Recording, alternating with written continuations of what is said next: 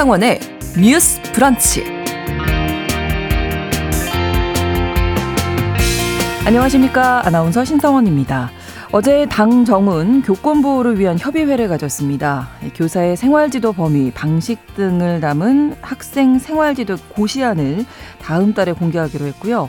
폭력과 같은 도가 넘는 행위에 대해서는 학생의 생활기록부에 남기는 내용의 관련 법 개정안도 처리하겠다고 밝혔습니다.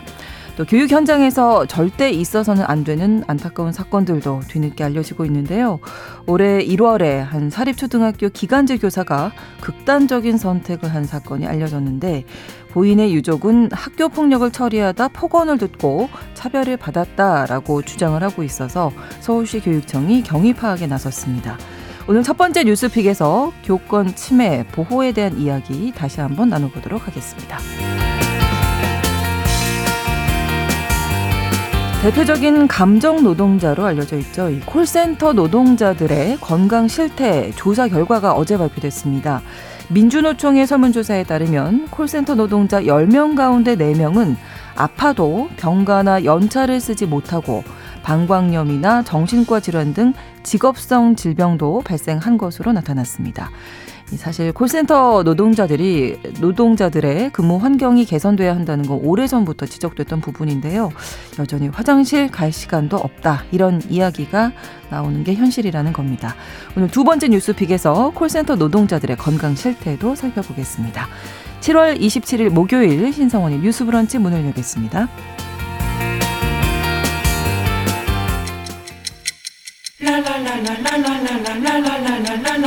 듣고 공감하고 진단합니다.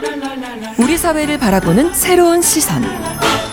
신성원의 뉴스 브런치 뉴스 픽. 뉴스 브런치 청취자 여러분과 함께 소통하며 만들어 갑니다. 실시간으로는 유튜브 생방송 보실 수 있고요. 여러분의 의견 기다립니다. 짧은 문자 50원, 긴 문자 100원이 드는 샵 9730, 우물정 9730번 누르시고 문자 보내실 수 있고요. 또 라디오와 콩 앱 들으시면서 많은 의견 보내주시기 바랍니다. 목요일의 뉴스픽 이슬기 기자, 조성실 시사평론가 두 분과 꾸며드립니다. 어서 오십시오. 반갑습니다. 네, 안녕하십니까? 네. 저희가 어제 이제 이 교권 보호, 교권 회복 방안 관련된 이야기는 뭐 여러 차례 지금 나누고 있습니다만은 어제 당정이 교권 보호를 위한 협의회를 열어서 다시 한번 또 짚어보도록 하겠습니다. 어, 일단은 뭐 여러 가지 내용들이 있는데 민원 응대 매뉴얼을 마련하기로 했다고요? 네, 이슬기 기자님. 네, 어제 이제 당정 협의회에 이제 국민의힘에서 지도부들과 국회 교육위원 그리고 정부에서는 이주호 교육부 장관과 이길 보건복지부 1차관 등이 자리했는데요. 네. 거기서 나온 얘기 중에 이제 학부모들이 교육 활동을 방해할 경우를 대비해서 음. 치매 유형을 신설하겠다 고 했고요. 네. 그리고 말씀하신 이제 민원 응대 매뉴얼에 대해서는 전화나 문자, SNS 등에서 이제 각양각색의 민원이 오잖아요. 네. 여기서 활용할 수 있는 가이드라인과 매뉴얼을 마련하겠다고 했습니다. 이를 통해서 이제 학부모와 교원 사이의 소통 기준을 합리적으로 개선하겠다는 취지고요. 네. 앞으로는 이제 뭐 학생이나 학부모, 교원뿐만 아니라 지역 사회가 다 함께 참여하는 교, 교권 존중 문화를 조성하겠다고 밝혔습니다. 네. 그리고 또 한 가지가 이제 저희가 화요일에도 이야기 나눴습니다만 학생 인권 조례 네. 이 부분 얘기가 많이 나오고 있잖아요. 맞습니다. 네. 17개 시도 중에 지금 6개 어, 시 정도에서 시도 정도에서 진행하고 있는 것으로 알려져 있는데요. 전체적인 방향성에서는 학생 인권 조례의 이제 폐지 혹은 개정의 중요성을 강조했고 또 이 부총리 같은 경우에는 한 언론 인터뷰를 통해서 학생인권 조례의 좋은 취지도 있지만 네. 교권 추락이 학생 인권 조례에서 출발했다는 지적이 많다. 고시를 통해 교사의 생활지도 권한과 범위를 분명히 하고 교육청과 협의해 학생 인권 조례를 정비하면 될 것이다. 아동학대 관련 민원이 학생 인권 조례와 직접적으로 연결돼 있다라고 이야기했습니다.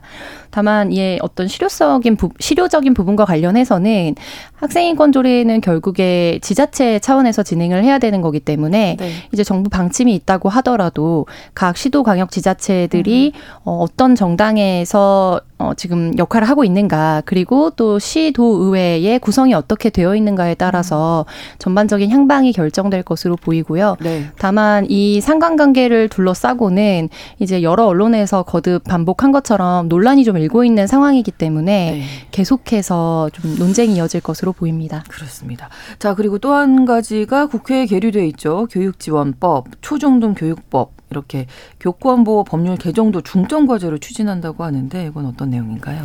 네, 어제 이제 언론에 많이 나왔던 중대한 교권 침해 행위를 학교 생활 기록부에 기재하는 음. 내용이 교원지휘법 개정안이고요. 네. 그리고 이제 교사의 생활 지도에 아동학대 면책권을 주겠다는 부분이 이제 초중등 음. 교육법 및 아동학대 처벌법 개정안인데 네. 이두 가지 모두 당정에서 법 개정에 나서기로 한 상황입니다. 네, 자 그러면 일단은 그 학생부에 기재하는 문제 이 부분에 대해서는 야당의 협조가 있어야 되는 부분이잖아요. 지금 개정을 하려고 하는 거니까. 네. 네. 야당에서는 이것에 이제 반대하는 움직임이 좀 큰데요. 네. 사실은 이 부분에 대해서 어제 이제 교육위원회 여당 간사인 이태규 의원 같은 경우는 모든 교권 침해를 다 생기부에 기재하자는 건 아니다. 음. 단 이제 선생님을 폭행해서 중상을 입을 정도의 도를 넘는 행위에 대해서는 기재하자는 것이다라고 얘기를 하긴 했습니다. 네. 하지만 이게 이제 교사들 사이에서도 의견이 분분한데요. 그 이유가 교육의 관점에서 좀 과도한 처사다. 라는 부분도 음, 있고 네. 결과적으로는 지금 이제 학폭 같은 경우도 생기부에 기재를 할 수가 있는데 이것이 이후에 이제 소송으로 접어드는 양상으로 가면서 네. 학교를 소송으로 이제 점철되게 음. 하는 것 아니냐라는 얘기가 나오거든요.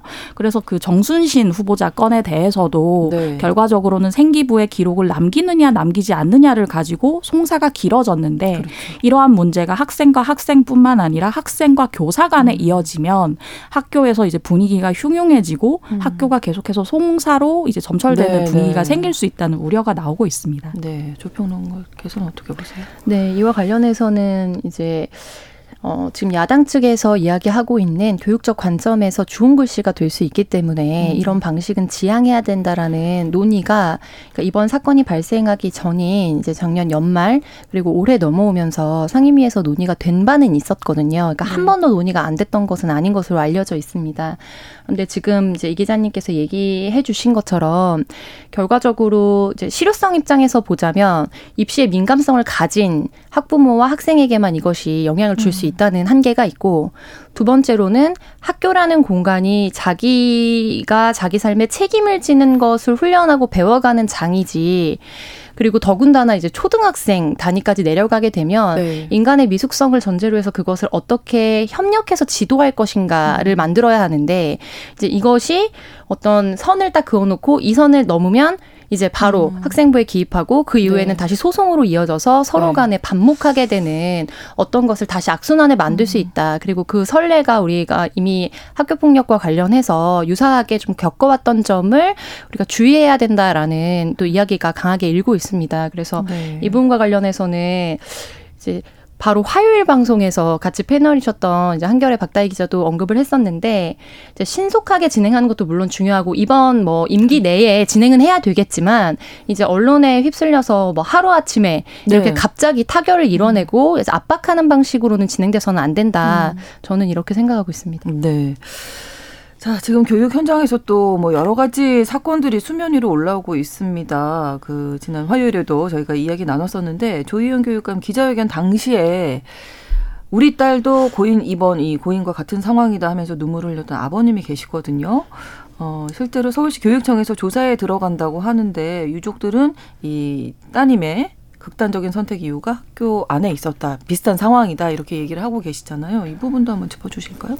네, 그 당시 이제 돌아가신 교사의 아버님이 네. 이제 언론에 이제 나와서 이제 눈물을 흘리시면서 읍소하는 장면이 나왔었는데요. 이제 그분 따님 같은 경우도 지난 7월에 병가를 내고 지내다가 네. 6개월 전에 극단적인 선택을 했다고 얘기를 하시면서 같이 조사해 달라고 하셨습니다. 이분 따님 같은 경우는 이제 사립학교의 기간제 교직원으로서 네. 많은 어려움을 겪었다고 하셨는데요. 그래서 이제 서울시 교육청이 현재 지금 사전 조사에 착수한 상태입니다. 서울시 교육청 공익제보센터 센터가 이제 그 A 씨 사망과 관련해서 유가족을 상대로 경위 파악에 나섰는데요.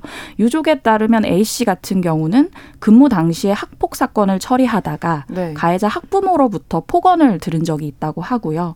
그리고 이제 기간제라는 이유로 교사들이 기피하는 업무에 배정이 되거나 학폭과 관련 있는 학생들, 음. 행동 교정이 필요한 학생들이 이 교사의 학급에 몰렸다. 라고 얘기를 하고 있습니다.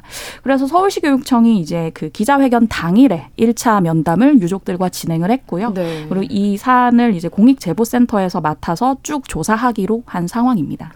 그러면 저도 이제 이 이야기 듣고 사립학교라든지 네. 기간제 교사 네. 이럴 경우에 지금 법률로 다 똑같이 국공립처럼 네. 보호를 받을 수 있는 건지 이 부분부터 이제 교권 침해 신고의 대상은 교육 활동 중인 교원이라고 교원 지휘법에 명시가 되어 있거든요. 네. 그래서 원칙상으로 보자면 사립학교에 이제 비정규직 혹은 기간제로 네. 어, 지금 재직 중이라 하더라도 교원으로 활동을 하고 있으면 음. 교권 침해에 관련한 이제 소송 대상자가 될 수 있습니다. 그러네요. 그러나 다만 교권보호위원회를 이제 학교 내에서 설치를 하도록 하고 있기 때문에 네, 학내에서는 음. 이제 어린아이니까 혹은 이제 행정상 문제나 또 여러 가지 불필요한 잡음들이 발생할 수 있으므로 이를 좀 축소하려는 이제 소극 행정적인 경향을 보이기 쉽고 이제 그 점에서 재고용과 관련된 또 이해관계를 가지고 있는 당사자로서 기간제 교사들이 겪게 되는 어려움이 발생할 수밖에 없는 겁니다. 네. 그래서 이제 주변의 유사 사례들도 보면 학내에서 이제 모든 학생들이 그런 것은 아니기 때문에 특별히 좀 눈에 띄게 어려움을 행동을 호소할 수밖에 없는 문제 행동을 계속해서 반복하는 학생들이 있을 수 있잖아요. 네. 그럼 이제 내년에 그 학생이 어느 반으로 배치되느냐가 굉장히 학내에서 민감한 이슈인 것으로 알려져 있어요. 네. 근데 좀 이거를 더 구조적으로 들여다보면 지금 현장에서 교원으로 활동하고 계신 선생님들은 교육학 을더 전공하신 거거든요. 네 그러니까 네. 중고등 학, 어, 학교 같은 경우에는 그래도 세부 전공을 더 전공하시지만 네. 그런데 지금 치료가 필요한 정도의 문제 행동을 하는 아동에 대한 지도는 뭐 예를 들면 직접 장애로 인해서 발생하는 부분일 수도 있고 그게 아니라 정서적 어려움이나 음. 혹은 그냥 좀 치료가 필요한 이제 그런 게 카테고리가 나눠질 수 있는데 네네. 네. 이 부분에 대해서 정말 심화해서 교육을 받거나 그리고 또 임상적인 경험이 없는 선생님들에게 음. 이런 사례들이 종합적으로 주어지고 학내에서 네. 그것을 정말 면대면으로 교사와 학부모 혹은 음. 아이와 이제 지도를 해야 된다는 게 결국에는 폭탄을 돌리는 것처럼 음. 누군가는 맡아야 되는데 사실 이 부분에 대해서 전문성을 갖추고 있는 교원이 부족할 수밖에 없는 상황인 거잖아요. 네, 이와 관련해서 네. 이제 교사 단체들에서도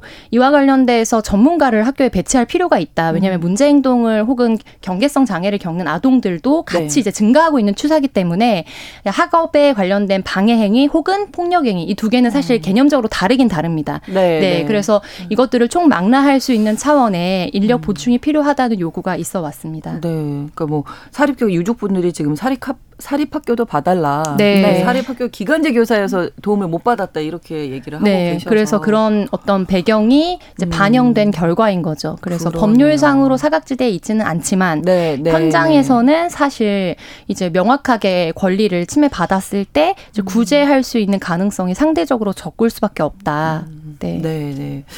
또 이런 사건도 있었습니다. 작년 말에 한 방과후 강사가 학생에게 심하게 폭행을 당한 사건이 또 뒤늦게 알려졌는데 이 방과후 교실 선생님 또 신분이 다른 거잖아요. 그렇죠. 이제 네. 지금 교육 활동 침해 건이 계속 불거지면서 네. 말씀하신 이제 공립학교뿐만 아니라 사립학교 네. 그리고 기간제 교사에 이어서 이제 방과후 강사들의 교권 침해 사례까지 얘기가 나오고 있는데요. 이제 민주노총 전국 학교 비정규직 노동조합 줄여서 학비 노조에 따르면 지난해 말 전라도 지역의 한 중학교 교실에서 예술 강사인 40 40대 여성이 한 학생의 돌려차기에 맞아 쓰러진 사건입니다. 이제 수업 도중에 떠드는 학생이 있어서 음. 주의를 줬는데요. 네. 주의를 주고 교단으로 돌아가다가 발차기에 맞았는데 몸이 2미터, 3미터 아. 정도나 밀려날 정도였다고 해요. 네. 그래서 급기야 이제 또 다른 학생들이 다 지켜보는 가운데 폭행을 당한 상황이고 그러니까. A 씨가 너무 놀라서 학교에 도움을 요청했지만 음. 소용이 없었다고 합니다.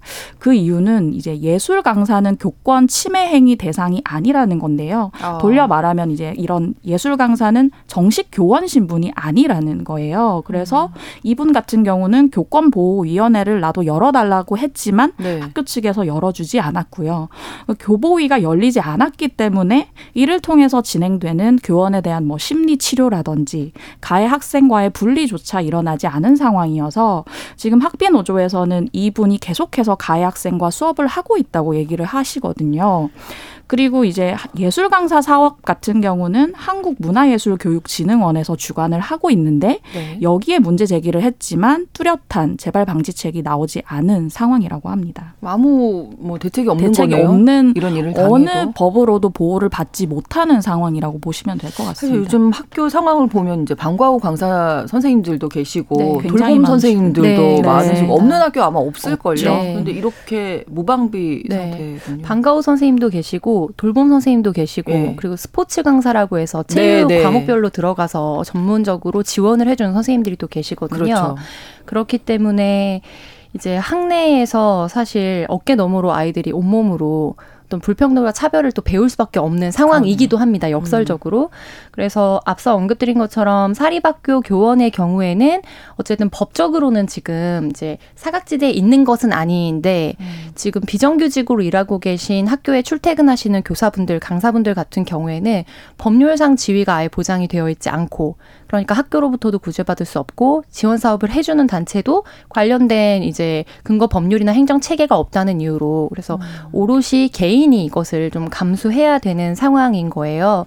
네, 그래서 이런 부분에 있어서 지금 현장에서 많은 어려움을 겪고 계시죠. 그러니까 학교라는 같은 울타리 안에 있는데 네. 약간 신분이라고 그렇죠. 표현해야 되나요? 네. 사실상 그런 다른, 형태가 네. 심의가 다르고 네. 네. 다른 선생님들이 많이 계시고 네. 이제 보호 방식이 다 달라진다. 네. 그럼 이거를 좀 일원할 수는 없을까요? 어쨌든 아이들 입장에서는 다 같은 선생님들이시잖아요. 당연히. 그래서 이와 관련해서는 관련 법이 이제 개정이 돼야 되는 상황이고요.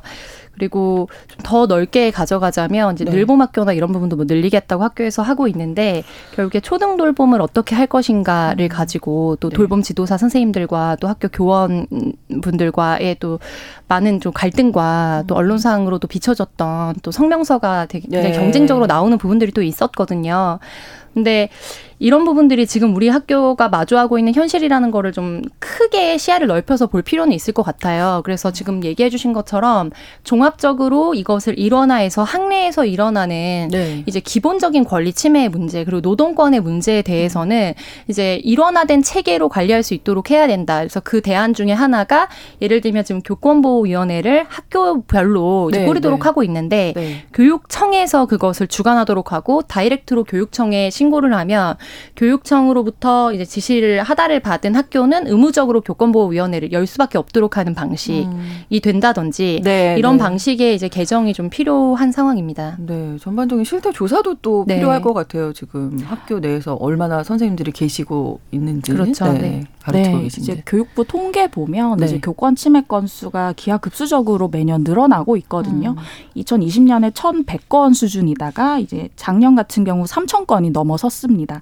그런데 문제는 이제 아까 언급드렸던 이제 학내 비정규직 근로자 같은 경우는 음. 교권 침해를 얼마나 입는지 유형이 어떤지 통계조차 없는 상황이에요. 근데 학교를 둘러싼 모든 구성원의 인권이라는 차원에서 네. 특히나 이제 학생이나 학부모가 아닌 교원이나 비정규직 비정규직 근로자 같은 경우는 노동권의 차원에서 음. 이분들 실태 조사가 정말 필요하다는 생각이 들고요. 그리고 이분들의 이제 노동권 확보를 위한 대책까지도 좀 세워야 된다고 생각을 합니다. 네. 예를 들면 뭐 교원이라는 이름에 모두 통칭을 하진 않더라도 이분들이 교권 침해를 입었을 때 교, 교권 보호 위원회에 준하는 걸 열어야 하고요. 네. 그리고 지금 같은 경우는 학교마다 학교장의 재량이나 학교 구성원에 따라서 같은 교권 침해를 입었어도 대응이 다를 수 있는 부분들이 음. 굉장히 많거든요. 그러네요. 네. 특히나 아까 사립학교 언급을 하셨는데 사립학교 같은 경우는 외부 평판에 굉장히 취약하기 때문에 그렇죠. 이전에도 학폭 은폐 의혹 같은 부분도 네. 있었고요. 교권 침해가 밖으로 불거지는 것을 굉장히 꺼려해서 음. 안에서 쉬쉬하는 경향이 있을 수 있다는 얘기가 나오는데 네. 이것에 대해서도 법적으로 좀 테두리가 좀 완전해지도록 음. 우리가 법을 정비하는 부분이 필요할 것 같습니다. 네. 음. 그리고 또 한 가지가 어제 이제 워낙 이슈가 됐던 얘기가 있어요. 윤건영 충청북도 교육감이 어떤 그 강의 자리에서 교사는 예비살인자라는 취지의 발언을 해서 네. 어떤 맥락에서 나온 건가요? 네, 지난 25일 정교사 자격 연수 특강에 참석했던 윤건영 교육감이 교사들은 이제 예비 살인자라는 사실을 인정하고 교사가 돼야 된다. 그만큼 이제 특단의 마음가짐을 가지고 이런 마음 자세가 안 되겠다 그러면 이제 다 자퇴하고 나가라 이런 방식의 좀 극단적인 표현의 강연을 했고 그것이 이번 사건과 함께 또 공론화가 되면서 무리를 일으켰습니다. 네. 그래서 26일이죠. 어제 충북도 교육청에서 기자회견을 열고 이후 여하를 막론하고 엄중한 시기에 저의 발언 때문에 상처받은 분들에게 진심으로 사과를 드린다.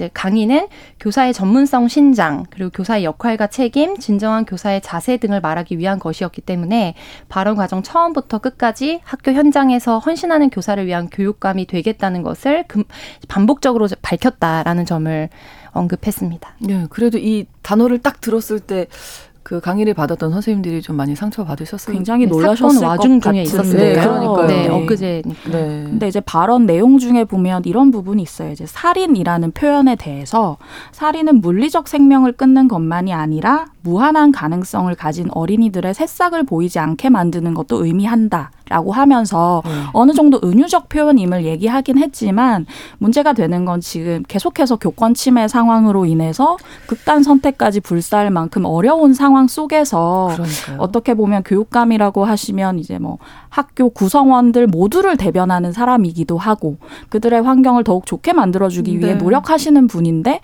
구성원들의 사기를 꺾는데 너무 일조하는 발언인 것 음. 같아서 앞뒤 맥락을 고려하더라도 적절한 네. 발언은 아니었다는 생각이 듭니다. 정책의 어떤 방향을 제시해야 네. 될 분이시라 그렇죠. 더 네. 이제 심각히 와 닿았던 것 같은데 교권 보호 당연히 돼야 하고 학생 인권도 보호돼야 할 것 같고 어떻게 좀 잘좀 좀 마련이 돼야 할 것 같은데 네. 두 분이 또 못하신 말씀 있으실지. 네. 어 저는 이것이 학생 인권과 교사의 권리 그러니까 교권 간의 갈등으로 자꾸 프레임화가 되는데요. 네. 그러니까 이 문제의 이면에는 인권과 이권이라는 것이 이제 사실 숨겨져 있다라고 생각합니다. 그러니까 처음에 이슈가 됐을 때는 이제 현직 교원들이 겪고 있는 현장에서의 고충이 가장 수면 위로 올라왔지만 네. 또 서울시 교육감 기자회견장에서 이것이 비정규직 교원들에게도 네. 그리고 또한 노조의 여러 가지 자료들을 통해서 어, 학교에서 정말 근무하고 아이들을 대상으로 무언가 인생의 선배로서 혹은 그 음. 직역에 대한 전문성을 가지고 교육하고 있는 당사자들이 겪고 있는 고충으로 이제 취합이 되었거든요. 네. 근데 이제 우리가 교사라는 직군, 뭐 공무원도 마찬가지입니다만 어떤 노동자로서의 특성, 공통된 특성을 좀 인정하기보다는 음. 별도의 직역으로 분류해 놓고 좀 신성시하는 부분들이 사실 문화적으로 있었 다고 음. 봅니다. 근데 이제 그런 부분들에 대해서 교사들의 노동권과 노동 환경, 환경이 어떠해야 하는가에 대해서 이야기하는 거는 네. 사실 뭐 정치적으로도 중립성을 지향해야 한다는 것에 갇히기도 하고 또 한편으로는 편견을 좀 자아내기도 하는 측면 그리고 우리가 역사 적으로 예를 들면 정교조 활동을 통해서 음. 해직됐던 교사들이 있었다든지 이런 네. 과정을 통해서 학습을 해왔거든요. 그래서 이것이 사실은 본질은 노동 환경 개선과 근로자로서 기본적으로 보장돼야 되는 노동 권리가 무엇인지에 있는데 네. 그 초점보다는 이 학생 인권이 신장되면서 교권을 치고 올라와서 음. 이러한 굉장히 받아들일 수 없는 상황이 만들어졌다라는 음. 것으로 너무나 평면화 시키는 거. 네, 네. 네, 이거에 대해서 우리가 인정하지 않으면 사실 이 문제는 본질적인 해결에 다다르기는 쉽지 않을 것으로 보입니다. 음, 네, 이슬기 기자님. 네, 저도 학생 인권과 이제 교권이 대립한다 이런 부분에 대해 말씀드리고 싶은데 네. 어제 당정 협의회에서 나온 얘기 중에 학생 인권 조례 정비가 필요하다는 얘기가 나오면서 박대출 국민의힘 정책위의장이 이런 얘기를 했어요. 그 조례의 상위 법령 정비를 통해서 네. 문제 조항을 개선해 나가야 한다라는 얘기도 했거든요. 음. 예를 들면 이제 조례보다는 이제 법이 상위 개념이기 때문에 거기서 고시 개정 같은 걸 하면 음. 이른바 뭐 어떤 특정 학생이 뭐 휴대폰을 사용하는 문제에 대해서 네네. 네. 학생 인권 조례는 사생활 존중의 영역으로 넣는데 예를 들어 이제 상위 법령의 고시에 뭐 선생님이 뭐 압수할 수 있다 이렇게 네, 하면 네. 할수 있다는 음. 부분인데 이렇게 학생 인권과 교권을 대립하는 부분으로 가져가서 여기까지 학생 인권 네. 조례에서 할수 있으면 법으로 막아서겠다는 이 발상 자체가 조금 문제가 있다는 생각이 들고요. 네. 더군다나 지금 17개 시도 가운데 7개 시도가 이걸 하고 있는데 네. 교육 자체 측면에서도 필요한 부분이기 때문에 하는 부분이 있거든요. 네. 그런 것까지 좀 같이 고민을 했으면 좋겠습니다. 그렇습니다. 2부에서 뉴스픽 계속 이어가고요. 11시 30분부터 일부 지역에서 해당 지역 방송 보내드리겠습니다.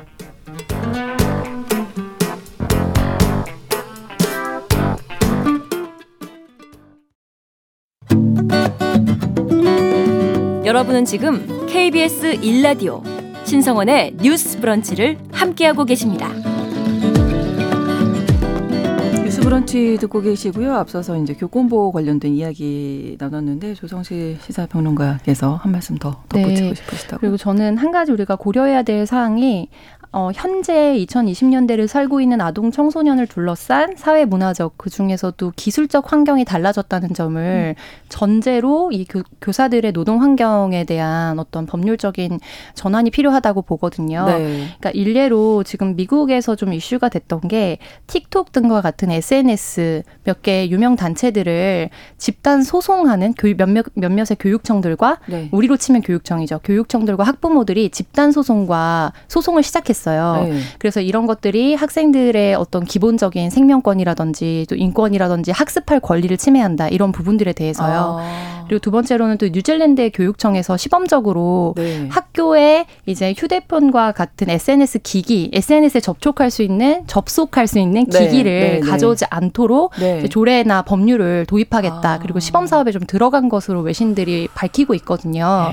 네. 네, 그래서 이제 교권 침해의 양상이 뭐 반드시 SNS로부터 비롯됐다라고 할 수는 없지만 이제 지금 아동 청소년들의 성장 과정에서 예전처럼 뭐 마을에서 어른들과 가정에서만 음. 영향을 받는 것이 아니고 그렇죠. 굉장히 절제되지 않는 SNS의 컨텐츠 그리고 여러 가지 동영상들을 통해서 영향을 많이 받거든요. 엄청나게 네, 그래서 좀- 제가 같이 활동했던 이제 단체들에서는 그런 것에 대해서 특히 EBS가 투자 뭐 이런 거에 대해서는 또 어 뭔가 국감이나 이런데 음. 문제 제기를 하고도 했습니다. 그리고 SNS에 검색어 일상적인 단어를 검색어만 넣어도 성차별이나 성폭력에 가까운 이미지나 선정적인 것들이 올라온다든지 음. 그래서 이제 아동 청소년 정신에 관련된 전문가들과 또 미디어 관련 전문가들이 네. 이런 부분들이 궁극적으로 이 세대가 어, 형성하게 될 이제 세대적인 정신에 굉장히 좀 부정적 영향을 미칠 것이라는 것을 또 예고해온 바도 있습니다. 네. 그래서 이런 부분들을 우리가 가- 공히 인정하고 예를 들면 아까 이제 제재 선생님들이 학 어, 수업 중에 이제 제지시키는 행위 중에 하나가 뭐 휴대폰을 만지작거린다든지 계속해서 게임을 한다든지 뭐 네. 이런 행위들을 또좀 다수 적발이 되는 것으로 알려져 음. 있거든요. 그럼 이런 환경이 우리가 지금 입안을 하고 있는 세대는 전혀 경험하지 못했던 그렇죠. 환경 가운데 그래서 아이들이 모여 있다. 근데 국회는 더더욱 그런 거에 대해서 음. 사실 전혀 모르거든요. 음. 네, 구성원의 구성 자체가요. 그렇죠. 그래서 이런 부분에 대해서 우리가 어떻게 보면 진짜 그야말로 집단 지성을 모아서 사실은 새롭게 교육 공동체의 회복과 어떤 교육권 확보를 어떻게 할 음. 것인가에 대한 좀 집약적인 논의가 시급하게 필요한 시점입니다. 현실을 또 우리가 네. 잘 봐야 되겠다 네. 이런 생각도 또 하게 됩니다. 첫 번째 뉴스픽 이렇게 마무리를 하고요. 두 번째 뉴스픽도 아까 조 평론가께서 그 선생님들의 노동 환경 얘기해 네. 주셨는데 콜센터 어, 노동자들의 노동 환경에 대한 실태 조사 결과가 발표돼서 좀 들어보도록 하겠습니다. 이슬기 기자님 그 개요를 큰 네. 틀에서 좀 민주노총에서 이제 4월 24일부터 5월 29일까지 이제 콜센터 노동자 1,278명을 대상으로 실태 조사를 실시했습니다. 네. 이제 응답자의 93%가 여성이었어요. 이제 그 교단뿐만 아니라 여기도 엄청난 그러네요. 여초 노동자 직군이라고 보시면 네. 되고요. 이제 콜센터 노동자의 45%가 계약직이었습니다. 조사에 응한 분들이 그랬고 대부분 1년마다 계약을 맺었는데 74.4%가 이러셨고요. 네. 월 평균 소득이 22만 6천 원인데 올해 최저임금인 201만 580원보다 조금 많은 수준으로 나왔습니다. 네. 자 그러면 이제 내용에 들어가 보면 아파도 일해야 하는 경우가 많다. 네, 응답자의 나왔다고요? 40% 그러니까 10명 중 4명은 네. 지난해 아파도 병가나 연차를 내지 못하고 출근했다라고 응답을 했습니다. 이걸 이제 한국 노동자의 전체 평균을 보면 17% 수준인데 어. 이것의 두 배를 뛰어넘는 수치라고 그러네요. 보시면 되고요. 그래서 왜 아파도 쉬지 못했냐고 물었더니 첫 번째 이유는 관리자에게 밉 보일까봐. 라고 응답하신 분이 26%였고요. 소득이 줄어들까봐 우려했다라는 응답이 25%, 이어서 동료가 힘들어지니까 걱정했다, 회사가 아예 못 쓰게 했다는 응답도 13%에 달했습니다. 네, 아파도 이렇게 근무하셨으니 휴게 시간은 당연히 또 보장 못 네. 받으셨겠네요. 휴식권을 제대로 보장을 받지 못하셨는데요. 이제 일평균 노동 시간이 8.5시간 정도 되시더라고요. 근데 네. 업무 중 쉬는 시간이 점심 시간을 포함해서 1 1시간 미만인 경우가 약 40%에 달했습니다. 네. 그중 11.5%는 30분도 쉬지 못한다고 아. 하셨거든요. 아. 그렇다고 하면 이제 지금 근로기준법 상에 네. 하루 8시간 근무에 1시간 이상의 휴게 시간을 주도록 돼 있는데 음. 이것에 못 미치는 분들이 절반 이상이라고 봐야 되는 거고요. 그리고 하, 업무 중에 화장실을 가거나 물을 마시는 건 거의 필수적인 시간임에도 네. 불구하고 매우 가능하다고 응답한 사람이 36% 밖에 없었고요. 별로 가능하지 않다. 음. 전혀 불가능하다는 응답도 10명 중 11명을 상회하는 15%나 됐습니다. 이러다 보니 이제 주로 이제 편찮으신 어떤 네, 질병들이 네. 또 나타나게 되잖아요. 네. 아무래도 필수적이고 생리적인 현상을 해결할 수 있는 음. 휴게 시간이 확보되지 않다 보니까 압도적으로 높은 질환은 방광 방광염 등과 같은 요로 질환, 네, 여성분들이시라서. 과 그리고 성대결절 등 이비인후과 질환 그리고 정신건강 문제가 가장 높은 세 가지 범주로 이제 조사가 아. 되었습니다. 네. 아무래도 악성 이제 대응을 해야 되는 일들이 좀 잦기 때문에요. 그렇죠. 근데 이렇게 휴게 시간이 법적으로 보장이 되어야 함에도 불구하고 쉴 수 없는 이유와 관련해서는 이번 조사에 직접 반영되진 않았지만 이제 앞뒤 문맥이나 또 관련된 그간에 나왔던 인터뷰들을 통해서 우리가 합리적 추정이 가능하거든요. 그래서 개인에게 이제 업무량이 목표제로 주어지는 경우가 많습니다. 그래서 가장 많은 수가 어, 일평균 80건 정도의 전화를 소화한다라고 답변을 하셨어요.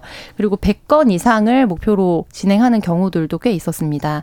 그래서 이거를 시간별로 계산해 보시면 도저히 이제 해결하고 중간에 식사를 한다거나 뭐 화장실에 가는 건 어려운 것으로 보이고 또 점심 시간에도 식사를 하면서 업무를 하게 되는 일들도 잦은 것으로 알려져 있는데 그중 이유는 이제 인임량이라고 하는데요. 콜센터에 전화가 들어오는 콜수를 말하는 겁니다. 음. 그런데 우리가 보편적으로 점심 시간에 개인적인 용무를 많이 처리를 하잖아요. 식당에 가면서.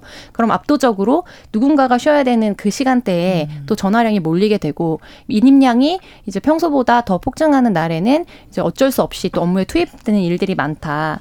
그래서 이런 종합적인 상황 속에서 굉장히 다른 직군들에 비해서 또 질병 노출도나 또 호소량이 많은 것으로 조사되었습니다. 아까 여초 직장이다 이렇게 말씀해 주셨는데 관리직은 남성이 더 많다면서요? 네, 맞습니다. 이제 아까 말씀드린 부분이 이제 조사에 응답한 분은 93%가 네, 네. 여성이고 남성은 7%인데 성별 간 또 임금 차이가 있어요. 남성은 233만 9천 원을 받는데 여성은 219만 8천 원으로 약 14만 원 정도 남성이 더 받거든요. 네. 그리고 말씀하신 것처럼 관리직 분포에서 또 성별 차이가 있는데 여성 상담사 중 관리직이 7.4% 였는데 남성 중에서는 15.6%로 두 배 이상 넘게 오, 차이가 큰 차이가 났습니다. 네. 네. 이걸 이제 민주노총에서는 이제 그 상담사 중 관리직으로 진급을 하는 비율이 남성이 더 많거나 혹은 입직 과정에서 아예 관리직으로 먼저 온 음. 사람이 남성이 더 많은 것 같다라는 얘기를 들려줬습니다. 네. 콜센터 직원분들의 뭐 이 어려움들 뭐 사실 하루 이틀 된 문제는 아니고 저희가 오래 전부터 들어왔던 그런 이야기들인데 참 달라진 게 없다는 게 네. 놀랍습니다. 네, 맞습니다. 그래서 이번 이 보도자료의 가장 핵심적인 것도요. 네. 2018년도에 산업안전보건법이 개정되면서 이제 우리가 뭐 마트라든지 또 관련된 콜센터나 이럴 때 이제 전에 신호음이 흘러갈 때 누군가의 뭐 딸입니다, 아들입니다, 네, 네. 혹은 감정 노동자입니다 이런 멘트가 이제 삽입되도록 개정이 됐거든요. 네. 근데 그 조치 이외에도 고객 전화를 받았을 때 혹시 폭력에 바로 노출됐다면 휴게 시간을 30분 이상 보장해 줘야 한다든지 너무나 폭력적인 고객과 통화를 할 때에는 끊을 권리를 보장해 준다든지 어. 그리고 고객 폭력에 노출돼서 트라우마나 정신적인 어려움을 호소하는 이제 상담원에게 심리 상담을 제공해 줘야 되는 의무 등이 어 이렇게 우리가 법률상으로 통과를 시켰지만 네. 이제 실태 조사를 했을 때는 이제 그 전화 중간에 들어가는 그 콜의 소리가 녹음된 거 이외에는 현실적으로 유의미하게 아주 음. 크게 변했다고 느끼기는 어렵다라는 조사 결과가 나온 거예요. 그래서 지금 우리가 법적으로 도입한 것을 사업장에서 잘 지킬 수 있도록 요청하는 취지의 최종적인 결론이었거든요. 그래서 참 그 수학이 너머에 네. 사람이 있다는 사실에 대해서 네. 한번 더 우리가 좀 유념할 필요가 있어 보입니다. 네, 콜센터는 또 점점 많아지고 있더라고요. 그렇죠. 예. 이제 워낙 그 업무를 요하는 직장이 네네. 많아지면서 많아지고 있는데 말씀하신 것처럼 산업안전보건법에 따라 그 멘트 말고는 지켜지는 부분이 음. 없다는 게 조금 아쉬운 상황이고요. 또한 이런 사업장 같은 경우는 3년마다 근골격계 부담 작업 유해 요인 조사라는 걸 실시를 해야 돼요. 왜냐하면 네. 여기 오랜 기간 앉아서 일을 하시기 때문에 어깨나 팔에 통증이 있으신 분이 이번 설문조사에서 또 많이 어. 나타났거든요. 그래서 이 결과를 노동자한테 알리고 문제가 있을 경우 개선해야 되는데 이것도 전혀 되지 않고 있다. 이런 것에 대한 이 노동부의 좀 관리 감독도 필요하지 않나라는 생각이 듭니다. 네. 목요일 뉴스픽 오늘 마무리하겠습니다. 이슬기 기자, 조성실 시사평론가 두 분과 함께했습니다. 고맙습니다. 감사합니다. 수고하셨습니다. 신성원의 뉴스 브런치는 여러분과 함께합니다. 짧은 문자 50원, 긴 문자 100원이들은 9730. 무료인 콩앱과 일라디오 유튜브를 통해 참여해 주세요.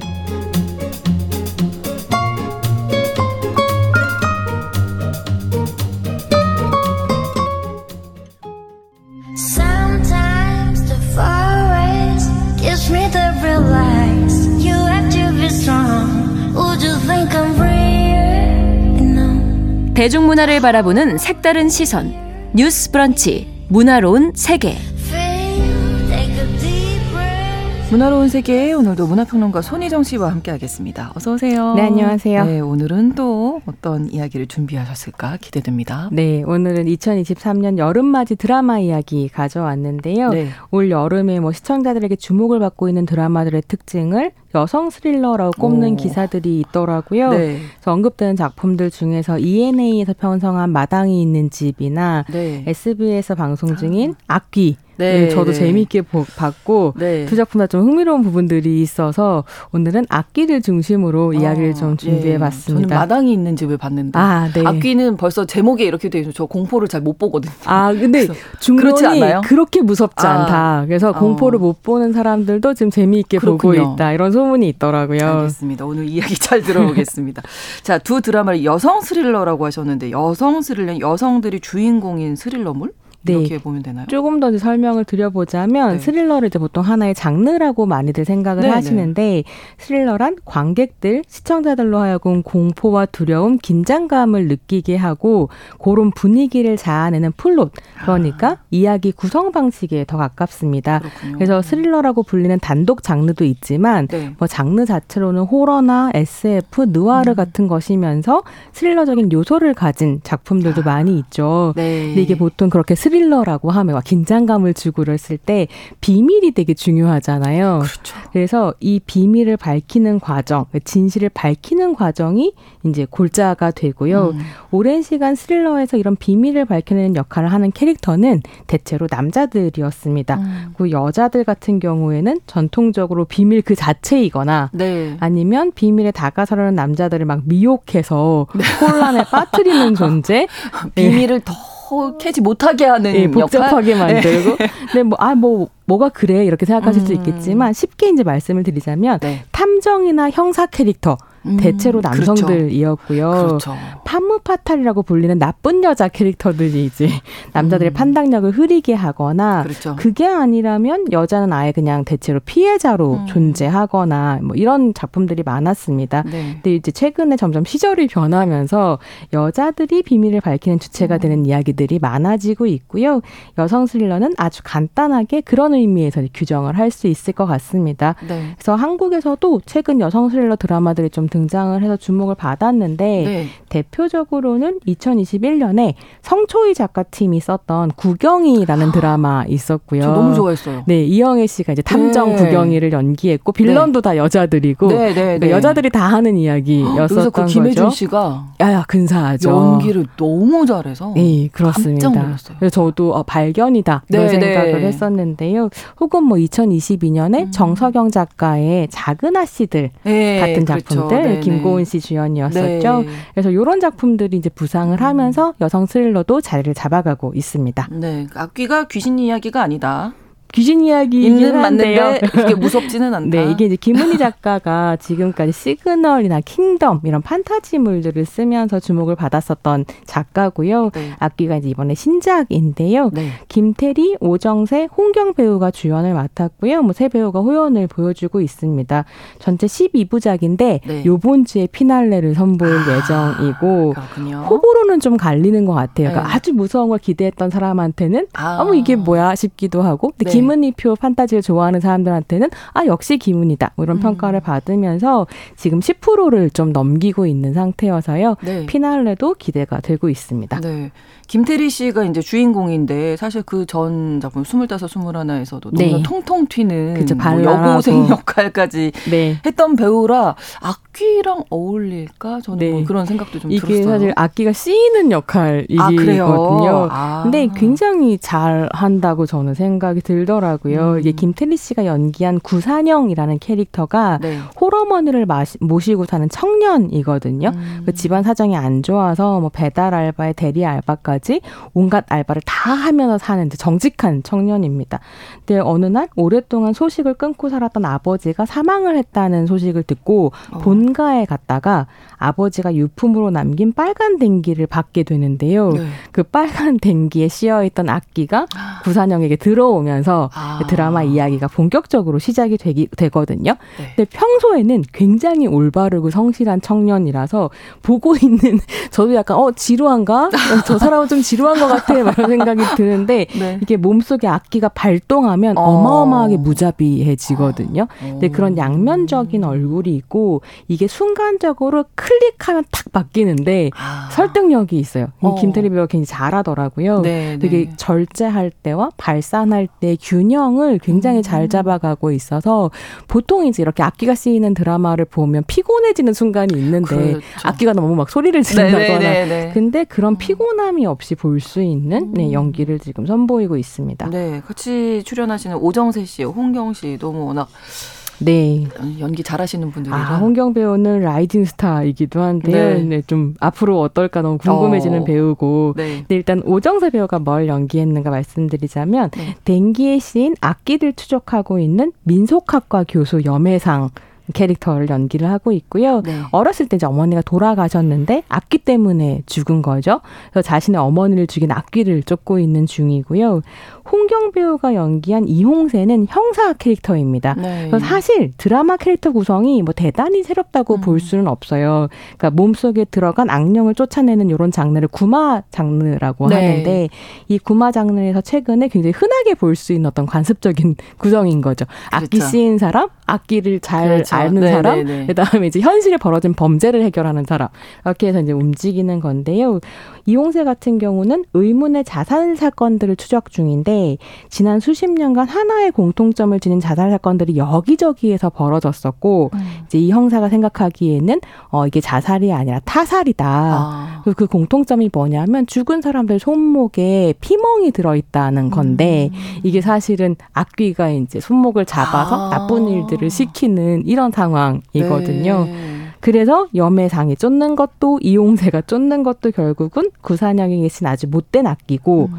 이 악귀를 없애기 위해서는 악귀에 관련된 다섯 가지 물건과 악기의 이름을 알아야 돼요. 네. 그래서 이 물건을 찾으면서 악기가 누구인가 를 아. 밝히는 스릴러가 이제 이 작품에 들어가 있는 거죠. 이 이번 주에 이제 찾아내고 네, 이름도 밝혀지고 하게 되겠네요. 누군가 두둥 이렇게 되는 거죠. 네, 그 김은희 작가 하면은 판타지 장르의 사회 비판 의식을 또 잘 녹여내잖아요. 네. 이 작품에서도 보실 네. 수 있습니다. 그러니까 시그널 같은 경우는 포스트 세월호 텍스트였다고 음. 할수 있는데요. 네. 기억하시는 것처럼 2015년의 형사 이제훈과 네. 1995년의 형사 조진웅이 무전기로 이렇게 해서 문제를 해결하잖아요. 네. 그래서 과거에 구하지 못한 사람을 구, 다시 음. 구하기 위해서 뛰어다니는 이런 이야기라고 할 수 있는데 언제나 거대한 범죄와 재난 뒤에는 부패한 권력의 문제가 있고요.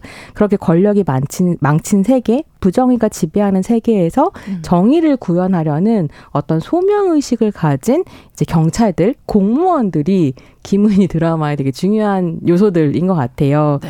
조선 시대를 배경으로 하는 좀비물이었던 킹덤도 사실 크게 다르지 않습니다. 그렇죠. 그래서 왕이 맞아요. 이제 죽으려 그러는데 생사초를 먹여서 억지로 네. 살려놓고 그러니까 좀비로 세워놓고 권력을 누리려는 정치인들의 얘기였고 그 사람들이 만들어 놓은 파국 안에서 음. 사실 또 이제 공무원들이 이거 해결하는 거거든요.